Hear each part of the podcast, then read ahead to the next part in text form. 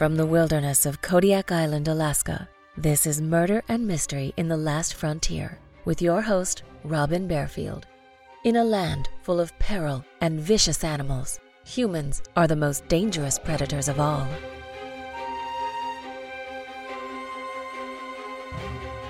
The endless supply of larger than life characters in Alaska makes the state fertile ground for reality television shows and movies based on true stories.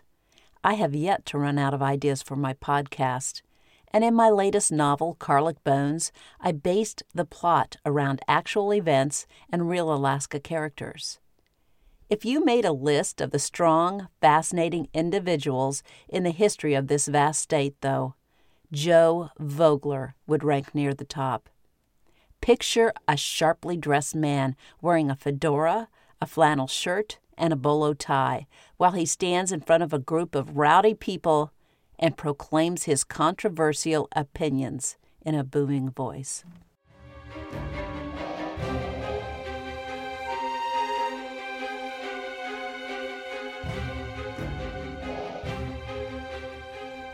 Welcome to Murder and Mystery in the Last Frontier.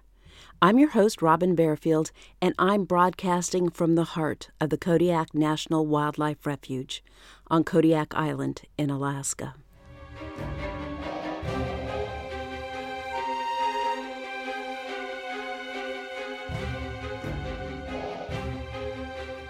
Joe Vogler developed a large following of folks who agreed with his politics, but he also made many enemies. When he disappeared from his remote home, people wondered if an enemy had killed him, or if the murderer was someone who claimed to be his friend and colleague. Vogler, born in Kansas on April 24, 1913, earned his law degree from the University of Kansas. He took a job in Texas during World War II, but was fired when he denounced FDR as a communist. Vogler moved to Alaska in 1942 and lived in Kodiak for a year, where he worked on a military construction project. He then moved to Fairbanks and became a civilian employee of the U.S. Army Corps of Engineers. In 1951, Vogler began mining on Homestake Creek near Fairbanks and staked out a 320 acre homestead. Vogler spent the next 50 years working as a miner and developer and he emerged as one of the most outspoken politicians in the state. Joe Vogler hated the U.S. federal government and felt Alaska should secede from the United States. Many Alaskans shared Vogler's opinion. Rich in natural resources such as gold, copper, oil, timber, salmon, and crab, secessionists believed Alaska should become an independent nation instead of sharing its wealth with the rest of the U.S. Furthermore, Vogler and his followers complained that Washington politicians did not understand Alaskans and the Alaska way of life. In 1973, Vogler circulated a petition calling for the secession of Alaska from the United States, and in three weeks he gathered 15,000 signatures. In the 1970s, Vogler formed the Alaska Independence Party, or the AIP, and Vogler stated, I'm an Alaskan, not an American. I've got no use for America or her damned institutions. He also said, The fires of hell are frozen glaciers compared to my hatred for the American government, and I won't be buried under their damn flag. I'll be buried in Dawson and when Alaska is an independent nation, they can bring my bones home. Vogler ran for governor of Alaska three times, and his radical views not only made him famous in Alaska, but also throughout the U.S. The CBS program 60 Minutes recorded a piece on Vogler, and Joe told the commentator, I pledge my efforts, my effects, my honor, my life to Alaska, and to hell with America. In 1986, Vogler's bid for governor garnered 5.5% of the vote, gaining the AIP status in Alaska as a recognized political party. Joe's wife Doris shared his extreme political views, and when she died in 1992, instead of burying her in Alaska, Vogler buried her in Dawson in the Yukon Territory. Vogler badly missed Doris, and by the age of 80 in 1993, he had slowed down and showed signs of depression. Even after Doris's death, though, Vogler remained active in politics. He believed when the U.S. made Alaska a state, the federal government violated a United Nations charter it had signed. The charter declares a nation must allow a territory self determination on a vote on independence. Vogler claimed the federal government denied Alaska and Hawaii a vote on whether they wanted to become a state, remain a territory, or pull away from the United States and become an independent nation. Vogler wished to present his case in front of the UN General Assembly, and he searched for a country to sponsor him. In 1993, Iran invited Joe to speak in front of the UN. His speech would have embarrassed the United States government. On Friday, May 29, 1993, only a week before his planned trip to New York to speak to the UN, Vogler ate dinner with a friend, and according to the friend, Joe seemed in good spirits. Later the same evening, another friend who had once run on Joe's gubernatorial ticket as the candidate for lieutenant governor claimed he called Joe on the phone, and after talking for several minutes, Joe abruptly ended the call, saying someone was at his door. Over the next two days, the friend said he tried several times to contact Joe by phone, but Joe never answered. So he finally drove to Vogler's house to check on him.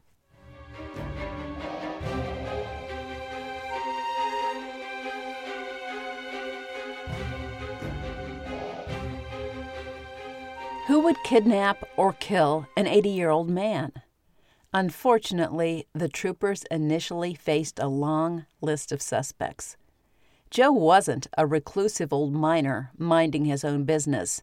He had strong opinions and didn't hesitate to let people know what he thought. Joe Vogler made plenty of enemies in his 80 years. Some members of the AIP felt certain the U.S. government had silenced Joe.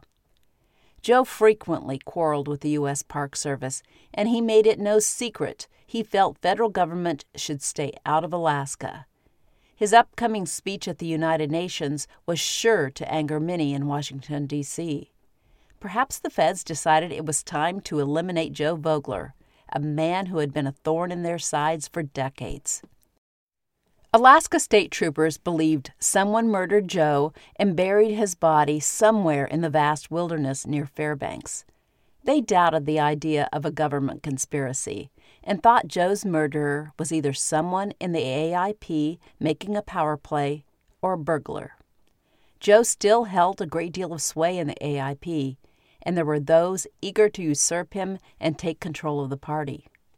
Joe also made no secret of the fact that he kept gold and other valuables in his home. Could his death have been a robbery gone wrong? Many in the AIP felt the friend who first declared Joe missing should top the troopers' list of suspects. If he'd been as worried about Joe as he claimed, why did he wait two days after their last communication before he checked on Joe? Also, the story he told the troopers about Vogler suddenly leaving their phone conversation when someone knocked on Vogler's door seemed like a convenient way to point the blame at someone else while providing himself with an alibi. Those close to Joe told the troopers that one of Vogler's dogs was fiercely loyal and would have protected Joe with its life. Officers took a blood sample and found sedatives in the dog's system.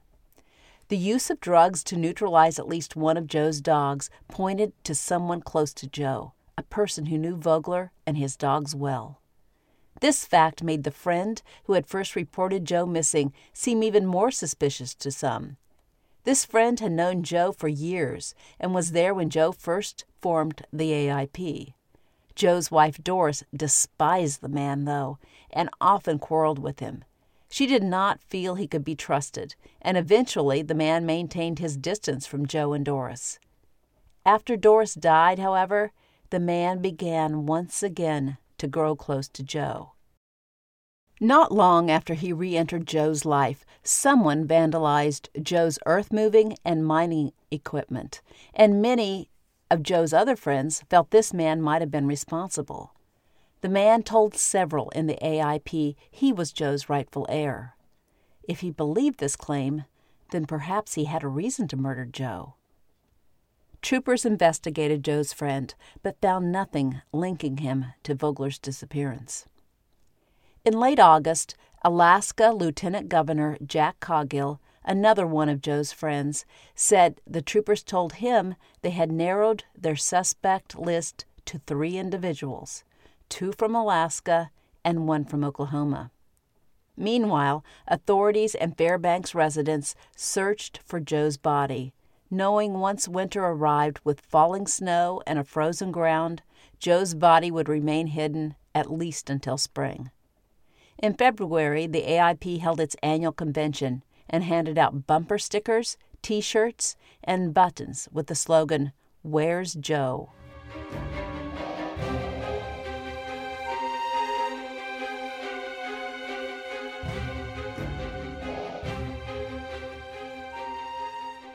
Let me pause for a moment to thank the creative folks at Best Fiends for supporting this podcast. In case you have not heard of it yet, Best Fiends is a mobile puzzle game app, and I love it. The bright, colorful fiends make me laugh, but it's the engaging puzzles that have kept me playing the game for the past year.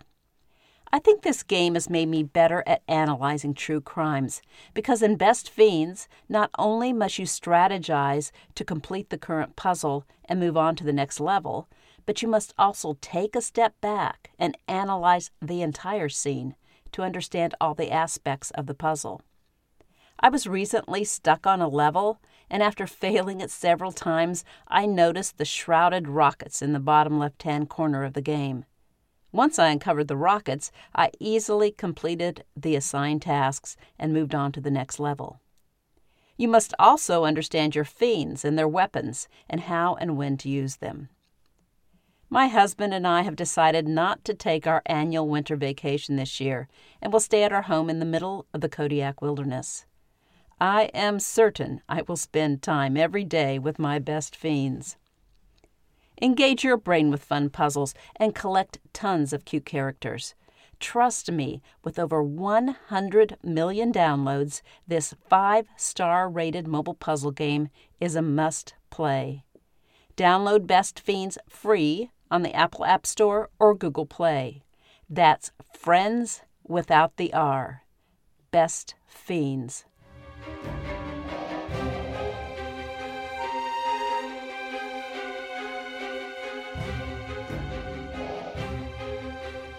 In May, when the snow melted, troopers concentrated their search for Vogler near an old mining area called Skoogie Gulch off the Steese Highway north of Fairbanks. The authorities seemed to have specific information regarding Joe's whereabouts, and Trooper Jim McCann stated he would search until he found Joe's body. The search yielded no body, but McCann felt he knew who had murdered Vogler. McCann needed more evidence, but since the man he suspected was already in jail for another crime, McCann believed he had time to make a case against him. Nearly a year after Joe disappeared, an informant from Anchorage contacted the troopers. He said the previous May, an acquaintance borrowed his truck for a quick trip to Fairbanks. When the man returned the vehicle, he'd painted it a different color, and one of the doors had a bullet hole in it. The informant decided to contact authorities when he realized his acquaintance had borrowed his truck only days before Vogler disappeared. When troopers looked through the vehicle, they found a roughly drawn map showing the roads leading to Vogler's house, and they found a day planner with notations written in a sort of code. One entry read, Joe dollar sign gold. The acquaintance who borrowed the truck was named Manfred West an individual known to the troopers as a petty thief and sometimes artist. Troopers remembered a call from Darlene Dawkin, the manager of a trucking company in Fairbanks, soon after Joe Vogler disappeared. She said two months earlier, Manfred West told her he was working for Vogler and went down into Vogler's basement. West told Dawkin, You should have seen the stuff he had down there. West described a stash of gold and other treasures, and Dawkins said she thought, if something happens to Joe Vogler, I'll report this guy. McCann felt West killed Joe Vogler, possibly during a robbery. Since West recently had been imprisoned for stealing $5,500 from his girlfriend's mother, McCann thought he had time to build his case before interrogating the man. Unfortunately, though, on May 27, 1994, Manfred West walked out of the low security wing of the prison where he was incarcerated. McCann's suspect disappeared into the Alaska wilderness. McCann suspected West had run to his stepbrother's remote cabin, so he assembled a tactical team of six troopers and drove to the residence. As the authorities approached the cabin, West exited the back door, saw the officers, and retreated indoors. He yelled at the troopers not to come near him because he had a rifle and explosives taped to his chest. McCann called the cabin and talked to West for nearly four hours while a tactical team waited to assault the cabin. West confessed he had entered Vogler's house planning to steal Joe's gold. He said he thought the house was empty, but Vogler confronted him with a shotgun. West claimed Joe shot once into the air and then fired at the pickup truck. West said he panicked and shot at Vogler with his 22 caliber pistol killing Joe instantly. West then wrapped Vogler's body in a blue tarp and later buried him. West continued to talk to McCann, but he refused to surrender, and his mental state began to deteriorate. Troopers noticed smoke and flames coming from the cabin, and West twice ran outside, but then returned to the burning building. Firefighters arrived on the scene, but when they heard several small explosions, they stayed away from the burning structure, concerned about the possibility of a large blast. Finally, when the roof caved in, the firefighters entered the cabin and were amazed to find West still alive, huddled in a small tunnel under a cinder block wall.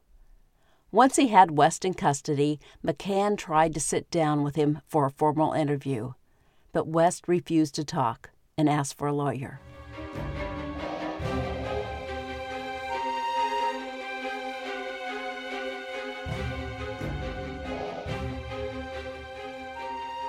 Prosecutors charged Manfred West with first degree murder, but after a plea bargain, he was convicted of second degree murder and evidence tampering. The judge sentenced him to 75 years in prison.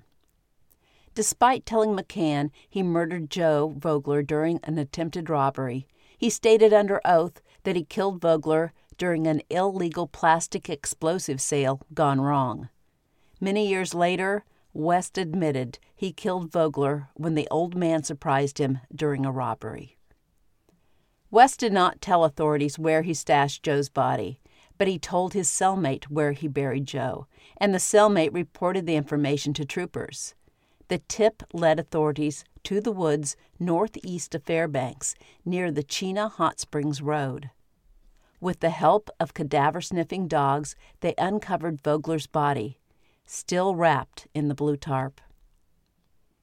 Although Vogler never held an elective office in the state of Alaska, Governor Walter J. Hickel ordered the state flags lowered to half mast for three official days of mourning. At Joe's funeral, an Alaska state flag draped his coffin. His ashes were buried next to his wife in Dawson. West again appeared in the news in 2016 when he sent a package from the Palmer Correctional Facility in Palmer, Alaska, to an art studio in Lowville, New York, where West once lived. The package contained a letter and two paintings signed by West. When the gallery owner's husband contacted the prison, he learned West, then age 60, was an exemplary prisoner and loved to paint. He'd heard about the gallery opening in Lowville and wanted to send the paintings, telling the owner to keep any proceeds to help with her new business.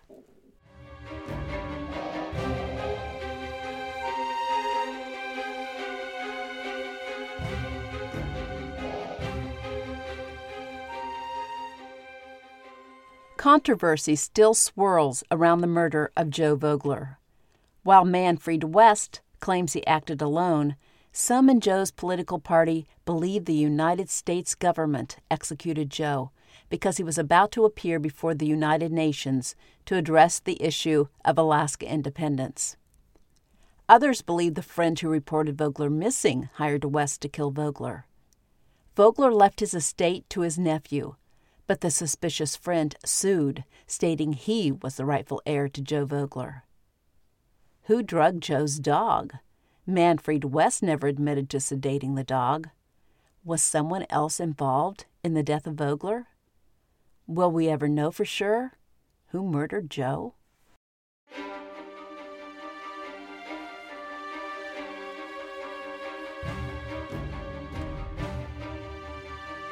Thank you for listening, and I hope you enjoyed this episode. Thank you to my patrons for your support. Check out the show notes for more information on how you can support this podcast and unlock extra episodes by joining the Last Frontier Club. You can also search for this podcast on Patreon to learn more about the Last Frontier Club. I'll see you soon for the next episode of Murder and Mystery in the Last Frontier.